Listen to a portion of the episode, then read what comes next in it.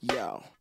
Welcome to the Autumn Miles Show. Autumn is a best selling author, popular speaker, and wife who is obsessed with her husband and four crazy kids.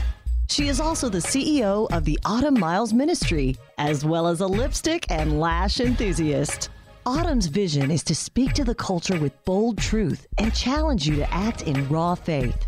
Here's Autumn Miles. Hey, hey, it's your girl, Autumn Miles, back at you another day. I hope your day is going fantastic. My day is going fantastic because I washed my car yesterday. And if you have multiple children, um, maybe your maybe it doesn't look like my car, but my car looks like a landmine went off in it almost every day.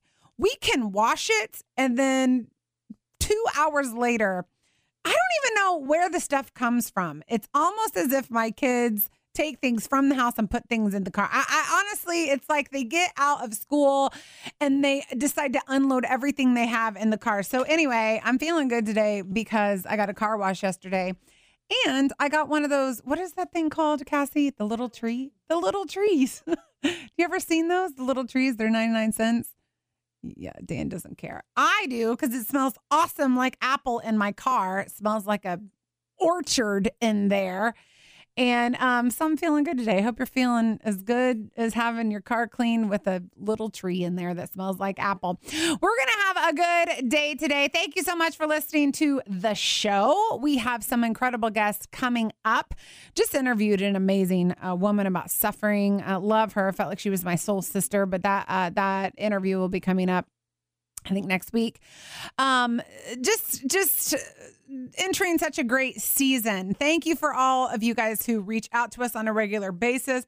I want to say, listen, here's the deal. Um, if you, as we get to the end of the year and end of year giving is definitely a thing.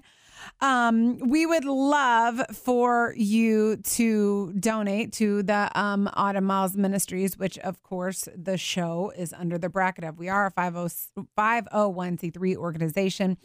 And, um, you know, the show is on the air because it's listener supported, supported by y'all, okay, out there. Um, and I would just say uh, we have been able over the years um, just to reach a ton of people for the gospel of Jesus. It's amazing how we open up our inbox or email or something, and it's like that show that guest, you know, that word, that is exactly what I needed today. And it's very interesting because I'm staring at a microphone right now. Um, and but you know, this is going to go out to thousands of people that we know God has purposed to hear this show weeks in advance. It's just amazing how um, God, the great producer, is. Um, so every dollar that you give goes towards that reaching people with the bold truth of God's word and in raw faith. That is what we do here at the show. We are here to spiritually challenge the way people think. So when you give, that's what it goes to. You can go to autumnmiles.com. You can click one time give or reoccurring uh, give if you want and help us keep the show on uh, the air. Also, you can follow us along on social media. Um, a lot of a lot of times you guys will catch the show and then you're like, I had to know what this woman sounded like, and then you message us and tell us this is not what I thought you sounded looked like at all, or you know whatever. It's really cute. Um, but follow us along. The you know my whole life is committed to ministry. Me and my team, not just one uh, section of it, not just the show. Um, so follow us along and and let us know what you think. We'd love to hear from you. I have a show that I, uh, a topic that I myself have been encouraged by over the years. Um, this passage of scripture has been one that has um, made me do a self audit of where I'm at with the faith, where I'm at with the Lord. Um, uh, do I have my hands open and surrendered to what He wants for my life? um, where am I at? And I want to talk to you guys today about this one topic. Are you or have you settled in a place where God has told you to stay only temporarily? Have you settled in a place that God only asks you to stay temporarily?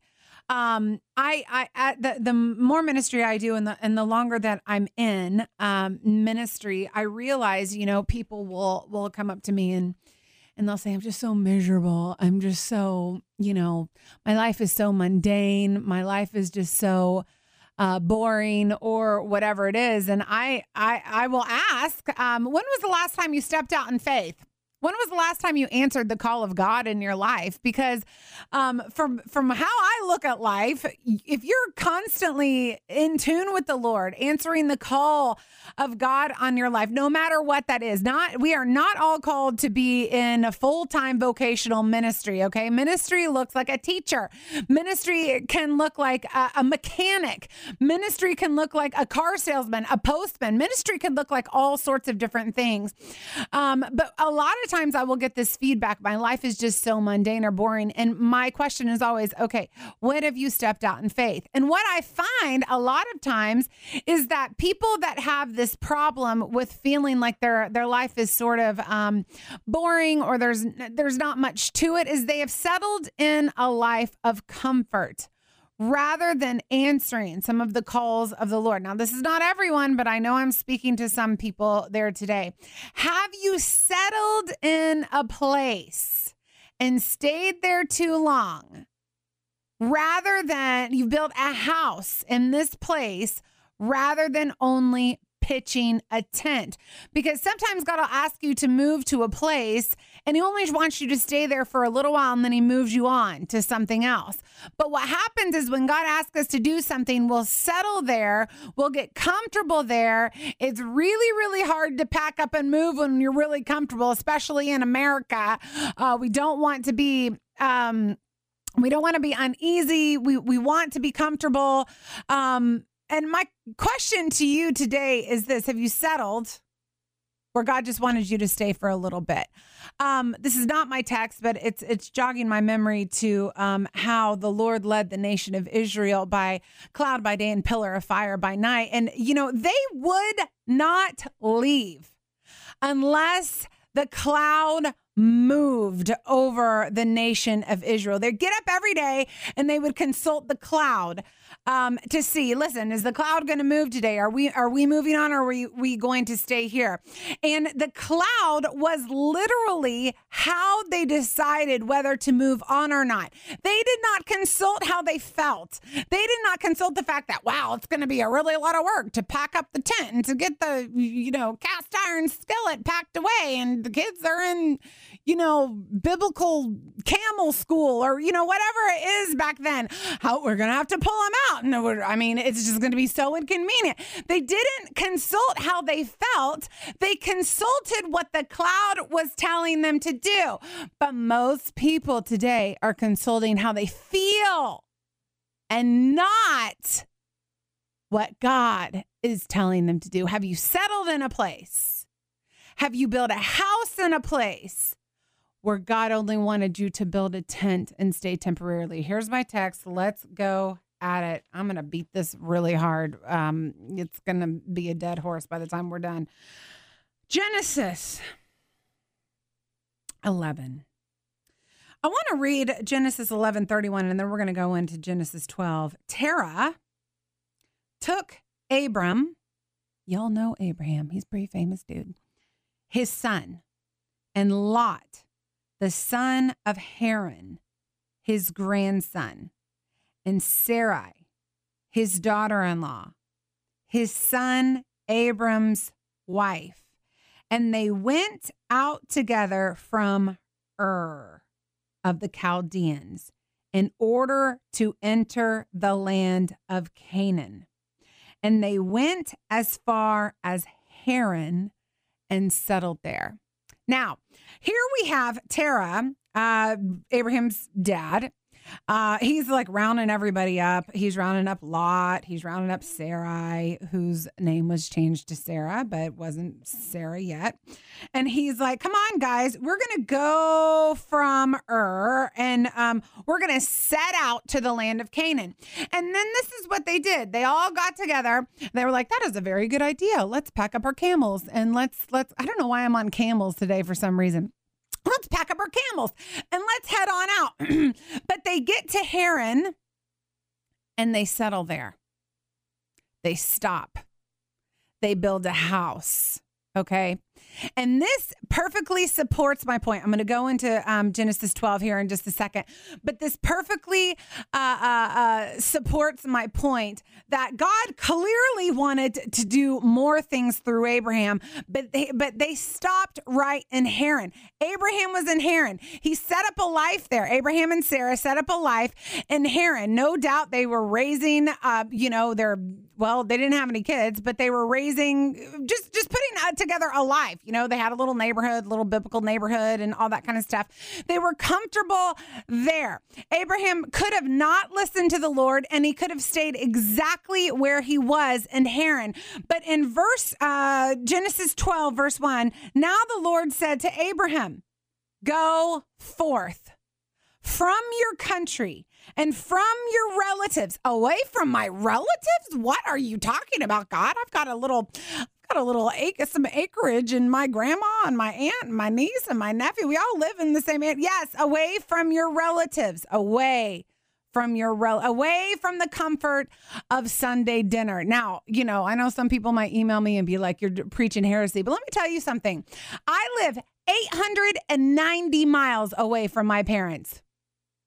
Do you think it is fun to raise four children with virtually no family support? No. Why am I in Dallas, Texas? Because God Almighty sent us here. Sometimes He asks you to get up and to move on. I'm looking at my assistant sitting right now, and it's she's really not. Well, she is sort of my assistant. How how far away do you live from your parents? 600, 700 miles. Would your parents want you to live in their town? She she's from Jacksonville, Florida. Absolutely. My parents are from Indiana. We talk about it all the time, but this is my response. And honestly, my parents don't want me by them unless God wants me by them too. It's their perspective, just like it is. Listen, mom, I would love to live right next to you, but guess what? God is not through with us yet. He has not told me to move yet. I would love for you to see Moses and Haven grow up and Grace and Jude and attend all their birthday parties and attend like all of their uh, games and their football games and all this kind of stuff. But God God has not told me. Sometimes He says it's time to move out, not because I want to be mean and keep you from the connection you have with your family, but because I want to do something incredible in you that is not located right next door to your family. Okay, now that you all hate me, go forth from your country, from your relatives, from your father's house to a land which I will show you. I'm going to show you a land. And when you get to this land, I'm going to make you a great nation. Verse 2 I will bless you, make your name great. And so you shall be a blessing. And I will bless those who bless you. And the one who curses you, I will curse. And in you, all the families of the earth will be blessed. This is what it says next. So Abram went forth as the Lord had spoken to him, and Lot went with him. Now, Abraham was 75 years old when he departed from Haran. This is what it does not say. So God spoke to Abraham and said he's going to bless him a whole bunch. And then Abraham called his small group and said, What do you think that I should do? God has just told me to move on from everything that I know. What do you think I should do? I love a small group. I think they are incredible. There is a great place for community, and we all need to be in a small group. I absolutely love it. But when God speaks to you, if anyone if anyone gives you counsel that is opposite to what God tells you uh, to do, you need to look at them and say, "Get thee behind me, Satan. When God says it, we all need to have the position that Abram has. So Abram went forth as the Lord had spoken to him. We are obsessed with consulting uh, uh, people in our life. And let me tell you, I know what the proverb says in the multitude of counselors, there's safety. But when God says it, and you know beyond a shadow of a doubt that God has said it, consulting any human mind would be degrading the wisdom wisdom of the Lord on your life. When God said it, take a nod from Abraham. So Abram went. He went forth from Haran. He left this really comfortable spot where we all um, want to be, where, you know, there's probably like a fire with like, you know, a rocking chair with um, hot chocolate and it's so comfortable, so wonderful, and so warm. And he got up and he packed it. Who likes to move? Nobody likes to move. I moved a couple of times and every time I'm like, I'm never moving again, only to move again. He packed everything up. He took his wife with him. He took Lot with him. And they all went out, not because they wanted to, I'm sure, but because God said, You've stayed here long enough. There's nothing for you in Haran. If you just wouldn't move forward, man, I'm going to blow your mind for what I'm going to do with you. They listened to the Lord rather than consulting their comfort or consulting the wisdom of any other human. They didn't put their value in what they had built in Haran. They put their value in the promise and the inheritance that God had just spoken to Abram.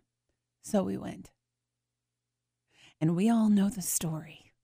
Here you go. I mean, oh my gosh, there's so much. I'm only in Genesis 12. I mean, Genesis is like chock full of amazing stuff. But here we have this guy who just obeyed. He didn't have a college degree. He didn't go to seminary. He didn't have any of that stuff. He just obeyed and went. And God blessed him, and we're still talking about him today. And he is the father of faith. And he chose to be uncomfortable rather than to be comfortable? Have you settled in a place where God only wanted you to be temporarily? Haran, although they settled there, only wanted them there temporarily because he saw new things in their future. I uh, I want to take take this a step further because I think that um, sometimes we physically settle in a place um, that God only wants us to be temporarily. I remember when we moved from um, Phoenix, my husband and I moved from Phoenix actually to Dallas 10 years ago. It would have been so much easier to stay there. we, uh, our best friends to this day, still live in Phoenix. Um, and man, we had just created such an incredible community of believers. We were surrounded by people that just, um, we just cheered each other on. It was just like, wow, you're doing this for the Lord. Man, that's absolutely amazing what you are doing for the Lord. You know, it was just it was just a life-giving community that God had had allowed us to help build and create.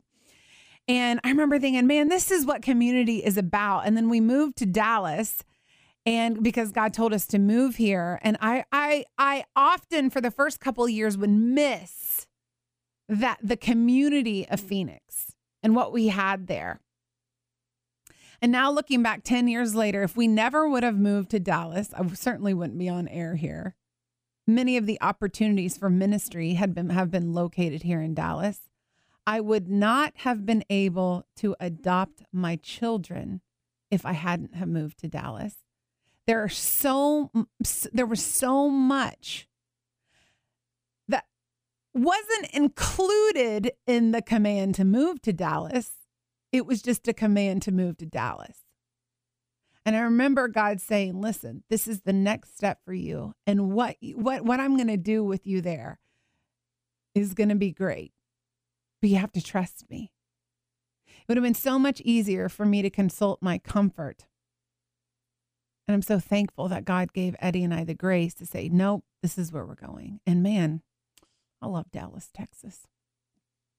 Sometimes it's a physical house that we've built in a place that God only wants us to stay temporarily, but sometimes it's a mental house that we've built in a place that God only wants us to stay temporarily. Um, I could preach on this all day long, but I want to talk about these mental houses that we build. Um, hurt, for example. It is so hard to get past hurt. And you build up things in your mind when someone has hurt you. You know, you build up houses, almost fortresses, castles that are guarded.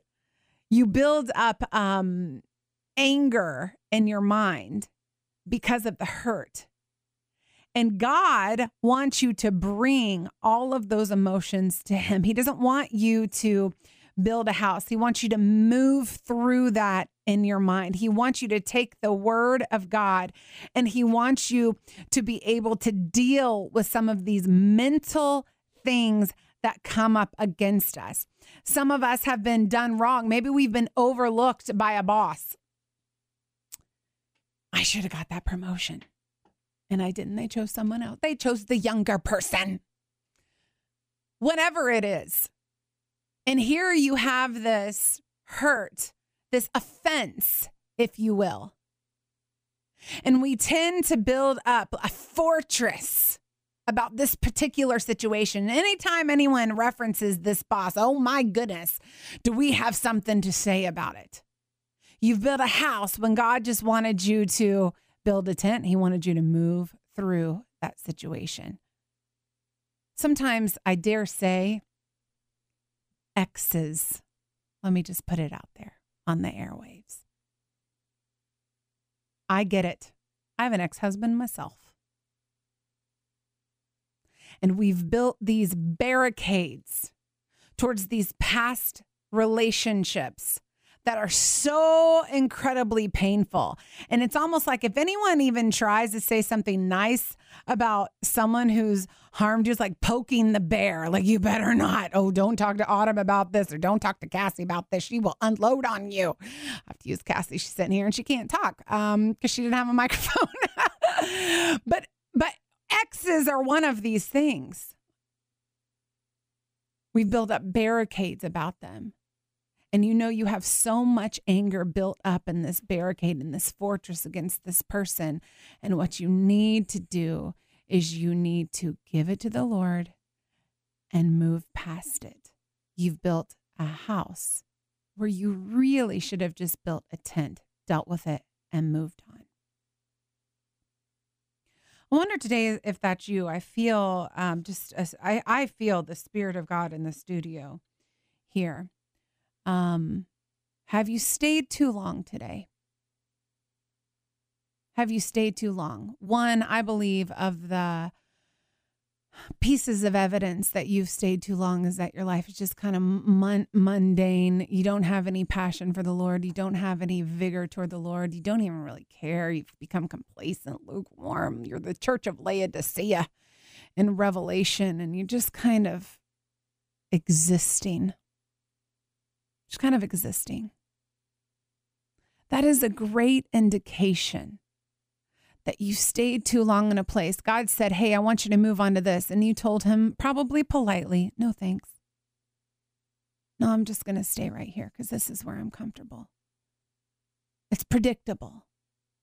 I like that. If that's you today, I, I humbly ask you to take it before the Lord and repent.